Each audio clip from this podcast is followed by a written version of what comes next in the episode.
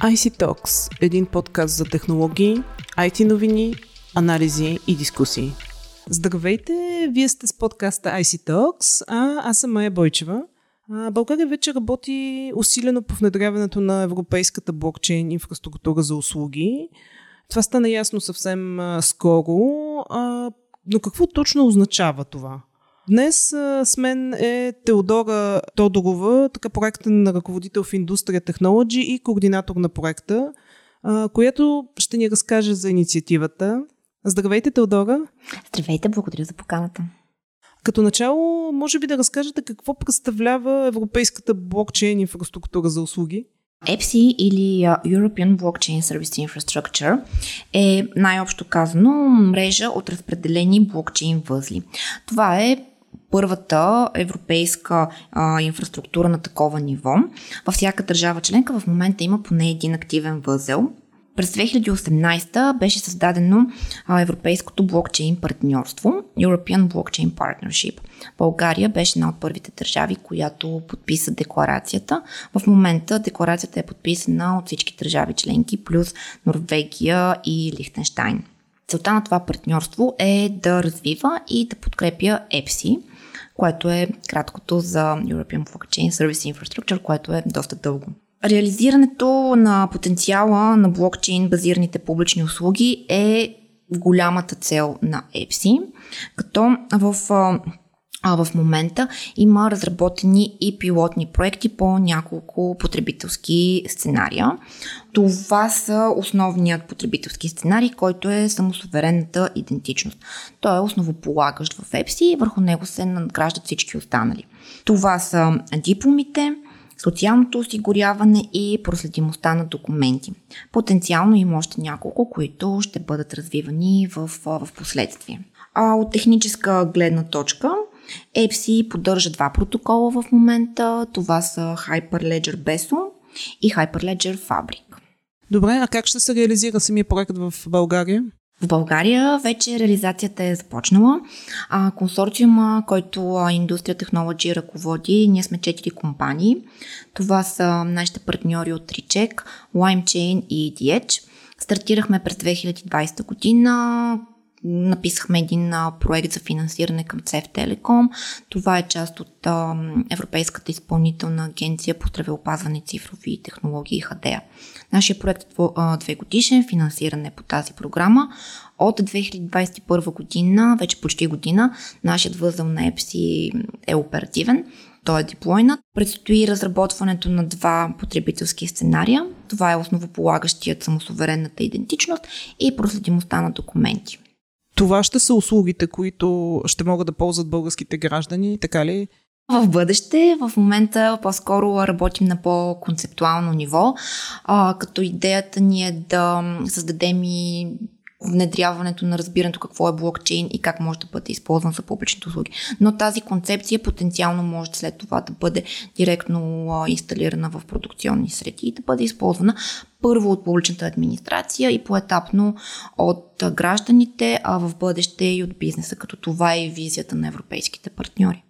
Добре, може би малко повече така за широката аудитория да разкажем как, как точно ще могат да използват тези услуги, какви приложения ще са необходими, как ще се случва. Нищо, че ще е в бъдеще, но все пак да, да открехнем малко вратата. Да, разбира се. А концепцията е много интересна в центъра на тази концепция стоят дигиталните портфейли. А, дигиталните портфейли са приложения, които са познати на широката публика, за най-различни услуги се използват. В а, контекста на EPSI и на този проект, гражданите ще имат нужда от а, един дигитален портфел. Вече има много разработени пилотни проекти, те дори са достъпни за, за публиката, ако някой има желание да, да тества. Този дигитален портфел гражданите потенциално ще имат възможност да създадат своята дигитална идентичност, с която да достъпват услугите, които ще бъдат разработвани върху този възел на EPSI. Това а, реално са гражданите, те може би дори няма да подозират, че става въпрос за блокчейн, че става въпрос за възел EPSI, което е така по-техническата техническата част отзад това, което стои. А с този дигитален портфел, това, което са големите плюсове, е, че услугите стават по-лесно достъпни. Услугите стават по-бързи, стават а, трансгранични, което също е така ключовото в, в, в използването на тези услуги. Трансгранични. Те могат да бъдат използвани в всички държави на Европейския съюз. Един така по-конкретен пример ще се опитам да дам ако аз като български гражданин имам този дигитален портфел и за мен са достъпни тези услуги, аз пътувам в чужбина, а, във всяка държава от Европейския съюз, аз ако мога да удостоверя лични данни за мен. Например, че се казвам Теодора Тодорова, че съм български гражданин, че съм здравно осигурена в държавата, от която идвам и че тази здравна осигуровка въжи в рамките на Европейския съюз, че имам завършено образование в конкретен български университет, че имам шофьорска книжка.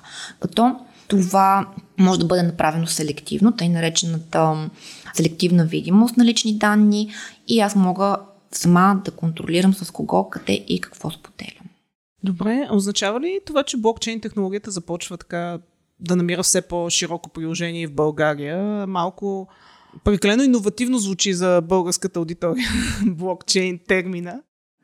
Да, а блокчейна традиционно се свързва по-скоро с криптовалутите. Той така стана популярен след а, финансовата криза през 2008 година. Така се роди идеята за, за блокчейн, който говори за децентрализация, за демократизация на услугите. В публичните услуги няма нищо общо с криптовалутите, съвсем по различен начин се случват нещата. А, като Потенциално идеята в публичните услуги и голямата цел е да се върне, да се върне това доверие в, в администрацията, в институциите, което не само в България, в международен план, то е така нарушено е на ниско ниво е в момента.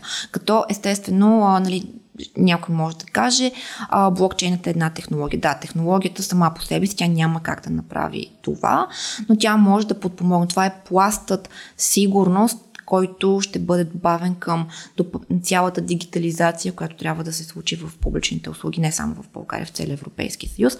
Като България, да кажем, че сме малко назад, но със сигурност така потенциала е голям, има желанието, има виждаме и политическата воля това да се случи в бъдеще.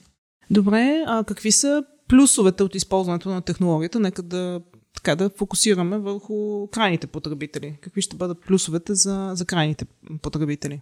Плюсовете веднага могат да, да кажа трите, трите плюса, които веднага ще се видят от крайните потребители. Това са по-удобни, всеки има на своя личен телефон този дигитален портфел, който той може да използва и да контролира. Бързи, защото се намаляват административните препятствия, с които всички сме се сблъсквали.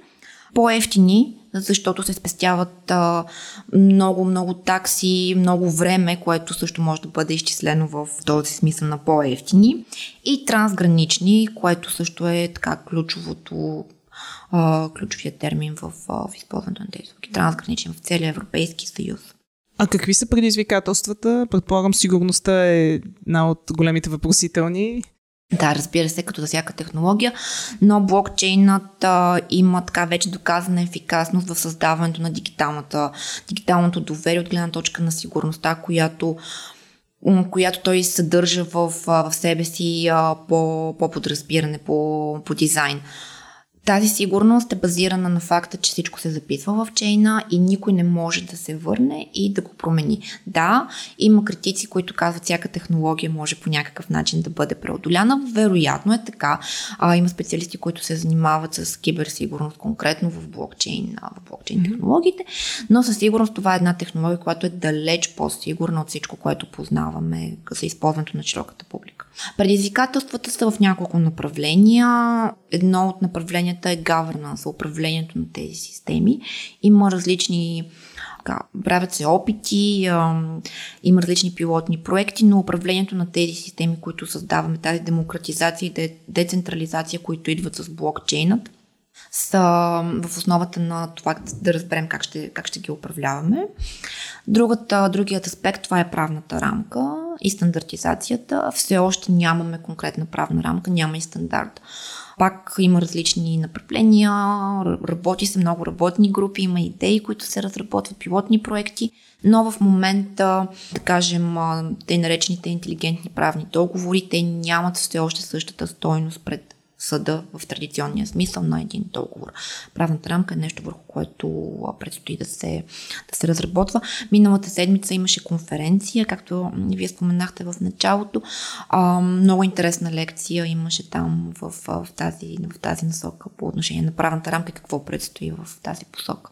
Добре, и да се върнем пак на инициативата и на услугите в България. Кога ще можем да се възползваме от а, такива услуги? Ами, а, как, това, да, а, предизвикателство е за нас, зависи много от а, синхронизацията с държавната администрация, изобщо това означава отварянето на, на данните и на тяхното подсигуряване. Нашия проект а, е две годишен, в момента сме във втората година, приключваме до година и в рамките на този период се надяваме да да успеем да създадем тази среда, за да може да, да продължи развитието. Ние в индустрия участваме и в един друг много интересен проект с европейско финансиране, който се нарича Chase. Той е малко по-академичен а, и е свързан с а, проучването в две насоки. Едната насока е да се проучи а, какво търси в момента бизнеса като специалисти за блокчейн умения и от друга страна паралелно с това какво предлага традиционното образование като блокчейн подготовка и тези две неща да бъдат свързани, мапнати, така че да има да могат да, да излизат под, подготвени специалисти от университетите и а, от центровете за професионално образование. Много интересен проект, като ам, той в, предвижда тренда е в следващите 2 до 4 години тази нужда от блокчейн специалисти да расте което означава, че ще расте и ам, ще растат и програмите в образователната система и ще се развиват и решенията за бизнеса. Тоест, ние имаме надеждата, че този проект ще, ще има светло бъдеще и ще намери нужната подкрепа и политическата воля, която му се нуждаем. Добре, има ли вече данни от резултат от проекта, за който говорите? Къде е търсенето и къде е предлагането на, на съответно програми и обучение от страна на университетите? Има ли голямо разминаване? Това по принцип е голям проблем за технологичните компании от, от доста време насам. А, да, абсолютно същия проблем. Той не е точно проблем, по-скоро разминаването се, се вижда и тук. Обучителните програми изостават а, зад, на, на, на сметка на търсенето на подготвени специалисти. А, за момента повечето специалисти се подготвят а, по време на работа, т.е. компаниите инвестират в обучението за специфични технологии. Така или иначе, не всички технологии се изучават в университетите. А, на общо европейско ниво а, се предвижда а, повишаване на търсенето на блокчейн специалисти в рамките на 25 до 30% в следващите 2 до 4 години. За самите образователни програми все още е трудно да се говори, като там е малко по-специфична темата, но със сигурност ще се като крайна цел на този проект искаме да имаме тази обща европейска рамка с насоки как да се да се затвори това, това разминаване между обучителните програми и това, което има нужда бизнеса. Да, това са доста сериозни прогнози а, до следващите 3-4 години. Дано да, така, да успеем да наваксаме.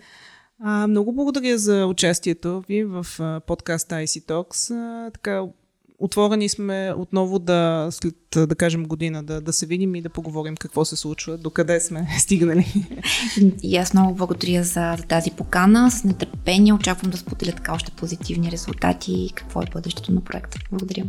Благодаря. А на слушателите на подкаста IC Talks следвайте ни в iTunes, Google Podcast, Spotify и SoundCloud и очаквайте следващия ни епизод. До скоро!